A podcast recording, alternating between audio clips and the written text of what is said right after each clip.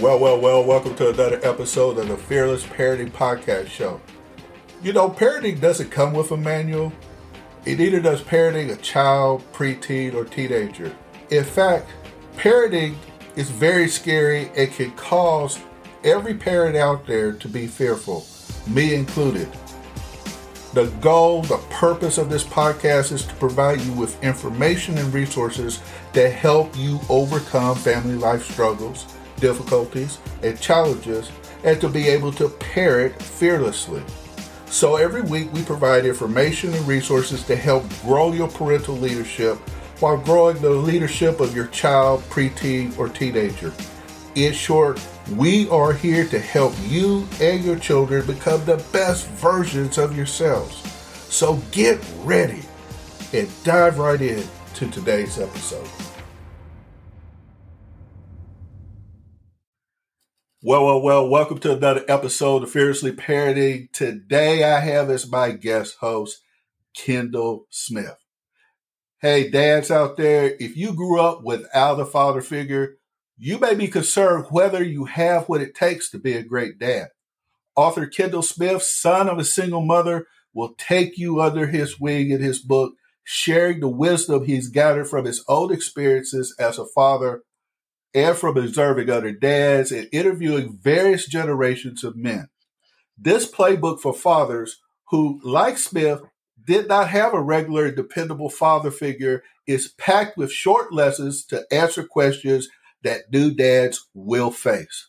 From choosing your partnering style to what it means to be the man of the house. So without further ado, here's Kendall Smith. Kendall, thank you for being on my podcast today. Thanks for having me on, Stan. Pleasure to be here. Hey man, I, I, I saw this and I said, man, this this really hits home for me. Mm-hmm. Uh, my mother remarried.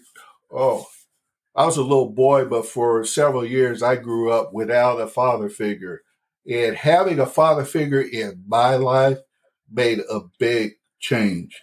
He was a good role model for me. He pushed me to where God wanted me to go. Not where He wanted me to go, but where God wanted me to go. And He always stood by me. So it, it, it is very, very important what your book is about. So tell my audience a little bit about yourself and your book. Sure. Yeah. Pleasure to be here and happy to do so. Um, the, the, the purpose behind the book started when I was looking at different sources of content information for new dads. And what I learned is that as an author, and I've written a couple books, is that if you write what you know, it comes from the heart and it's more meaningful. And what I found out there was there was no book for men that were new to fatherhood that never had a father themselves growing up. It just didn't exist in the market. And that was my aim. And the mission behind the book is to give men inspiring tips, but real world actionable advice and succinct chapters that they can put to use in their lives immediately. Well, you know what? We need that, uh, Kendall. You know, when I became a husband, I had no clue. No clue whatsoever. Yeah. And, and, the same thing when I became a dad for the first time, you know, with my with my son, I, I didn't know I could love like that. And, and, and again, you know, there was no manual.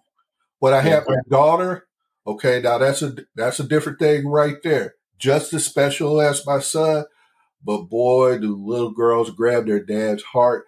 And I had a new learning experience to learn there, and there was no playbook for father daughter interaction, son father interaction, and an interaction as a husband and father uh, and working with my wife as a partner, there's just no manuals on this. So if you didn't have a, a father figure, a good father figure, isn't it kind of hard to, to try to do this on your own? Well, I married a great woman. So that was number one.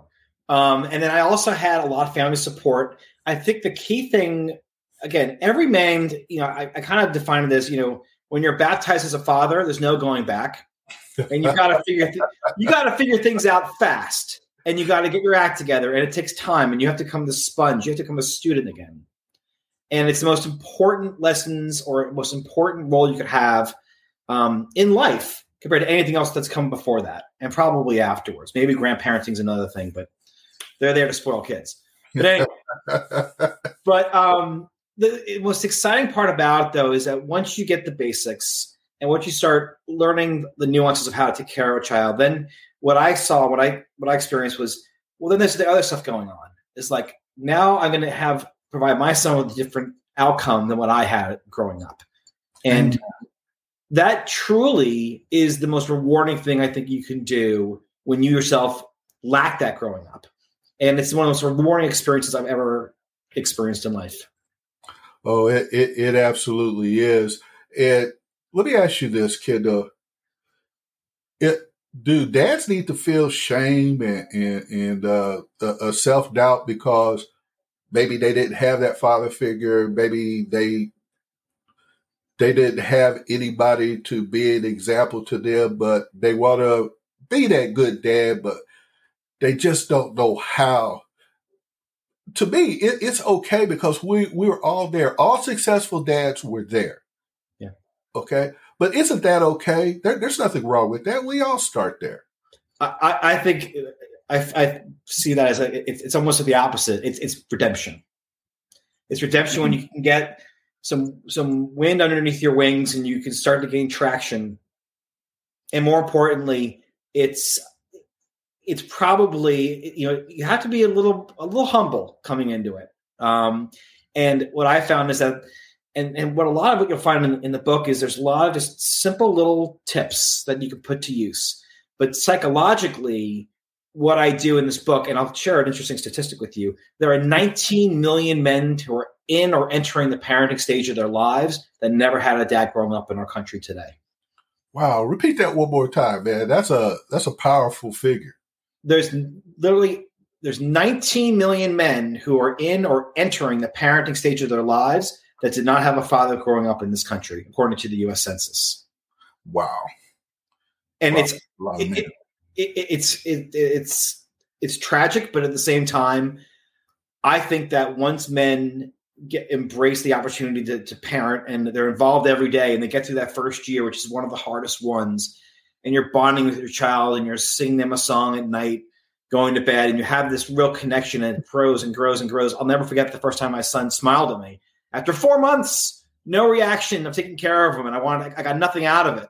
And that fourth month he smiled at me and i was like oh that was just worth it. The last you know 20 sleepless hours i just went through to get that. Like it was worth it and it builds upon itself.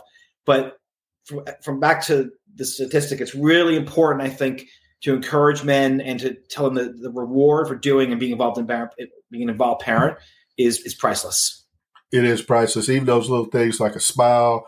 I remember putting my daughter to sleep uh, every night. I put her head on my chest and and I said, "Honey, I, will I'll put her. I'll put her to sleep. I'll put her to sleep." Yeah.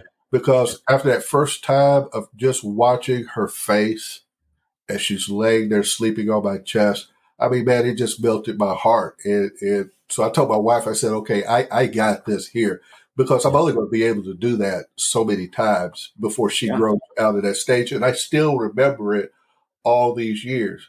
But let's hop off the, the statistics because you've done research into your book. You didn't just slap a bunch of words into in between two cover pages.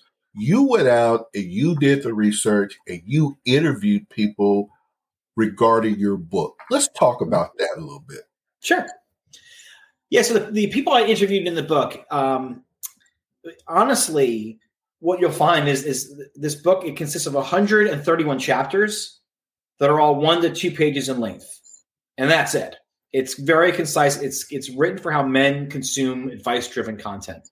It's not written in the traditional self help style, which is 25 pages, reads like a thesis hard to get through. Guys pass out tired. They're, they're already tired from raising a kid. So it's done much more strategically. And the people I a- added to the book, one was a stay at home dad who is actually a producer and director of documentaries about parenting, named Dana Glazer.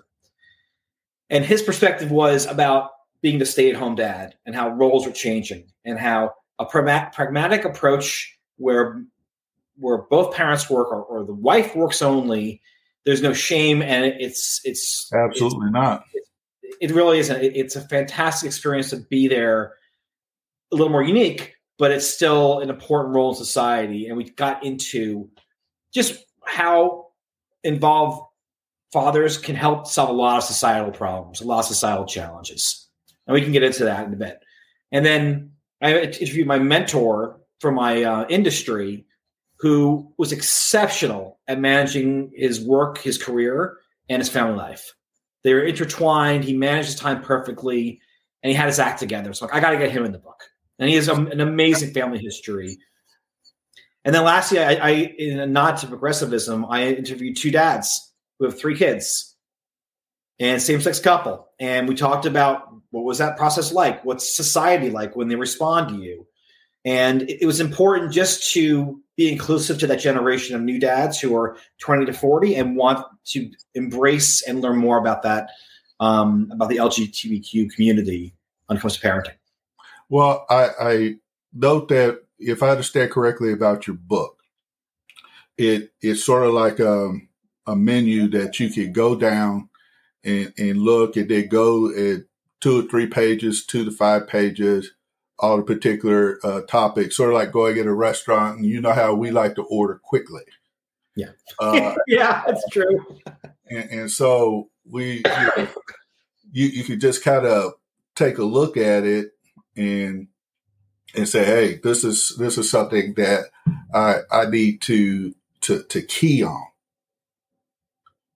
Yeah, it, it's it, it's the, the, the method of going to the book and what I advise readers to do is this is a skippable format. So if if you and your wife have friction when it comes to in-laws, mm-hmm. either way or both ways, like there's a whole section devoted to family relationships, and we get into that. Um, there's one about how to manage manage your work life when you become a dad. You got to change the rules for yourself, and your boss has to respect that. Um, there's other sections about your legacy and what your fatherhood's going to mean and I talk about, I'll give you one example. When you think about a married couple, and if the the father comes from a divorced household, let's say the, the parents were married eight years, um, a significant date in that relationship is when you and your wife surpass in years uh, the number of years you've been married compared to your parents, because you've actually outdone them to some extent, and you've built a more successful foundation for yourself and your wife and your family and it's made to be skippable to get around so you can get in and out to what you want, what you need um, when something arises in, in the household. Well, you know, I, I come at this um, from a Christian perspective. I've been married 27 years. Uh, I work with boys in the Royal Ranger Ministry, and part of the reason I do is to mentor them on, on being the next generation of, uh, of, of Christian men. And being to them what I missed out on the earlier mm-hmm. years of my life. Uh, when I was born, my, my father, biological father, never came in to uh, even take a look at me or anything like that. And hey, I, I have no regrets about that. Don't feel bitter about it because when the Reverend Robert L. Hackney came into my life, people say, "Well, that's your stepdad." No, that that was daddy. Okay, mm-hmm. he he came in and he t- he took charge of my life and he directed me as a as a Christian man. Hmm. So it, it it means a lot to your kids to have a dad who's present. Yeah. And you don't have to be perfect. Yep. You just have to be there and just try to be the best version of yourself each and every day. Hey, Kendall, real quick, because we're coming to the end of this segment, and hey, I, there's much, much more to come to Kendall. Stick around. We're going to have three different segments with Kendall, but Kendall, tell them where they can find you and where they can find your book. Sure. Yes. Um, the, the book is available at local bookstores and it's sold nationally. Um, so I'm encouraging people to buy books locally when they can because local bookstores need the uh, need the business. It's available at Walmart, uh, Walmart, Target, Amazon, um, Familius.com. So it's available nationally. Uh, it'll be available everywhere for Father's Day, so it, it's a great gift for the for the the um, for the new or experienced father in your life. Um, and also, you can find me on uh, email at the rookie father at gmail.com, Facebook, and Instagram with the rookie father as the tag. And then on Twitter, I'm author Kendall. Well, what I'm going to do, Kendall, is uh, in the podcast description for this podcast, I'm going to put your contact information and uh, where they can find your book. Let me ask you: Is it uh, available in an audio version? Yes, so Audible um, via Amazon.com. Okay, um, it's actually one of the top 100 uh, uh, parenting downloads right now. So I think that's also because men love. I think men are really gravitating to audio um, more than not, which is kind of surprising. Oh yeah, and hey, uh, dads, the menu is there. Okay, so you can pull down that menu, look at where you want to go, and then go there, just like in a restaurant. Easy peasy, no problem whatsoever. Well, moms and dads, I want to thank you for being here for this particular episode. Be back for part two of three of my interview with Kendall. So until then, God bless. Well, that concludes another awesome episode. Please, please check out the podcast description where you'll find links to family and parenting resources. And I want to thank you, moms, dads, and guardians, for listening to today's Fearless Parenting Podcast. I truly hope you enjoyed today's show and that it added value to you and your family. And I want to leave you with something that was once said by two time Nobel Prize recipient Marie Curie, who once said that nothing in life is to be feared, it's only to be understood. Now is the time to understand more so that we may fear less. That is why we have this show to help you understand more about parenting so that you can fear less. So I want to challenge you, like I always do, to go forth and fearlessly parent. God bless.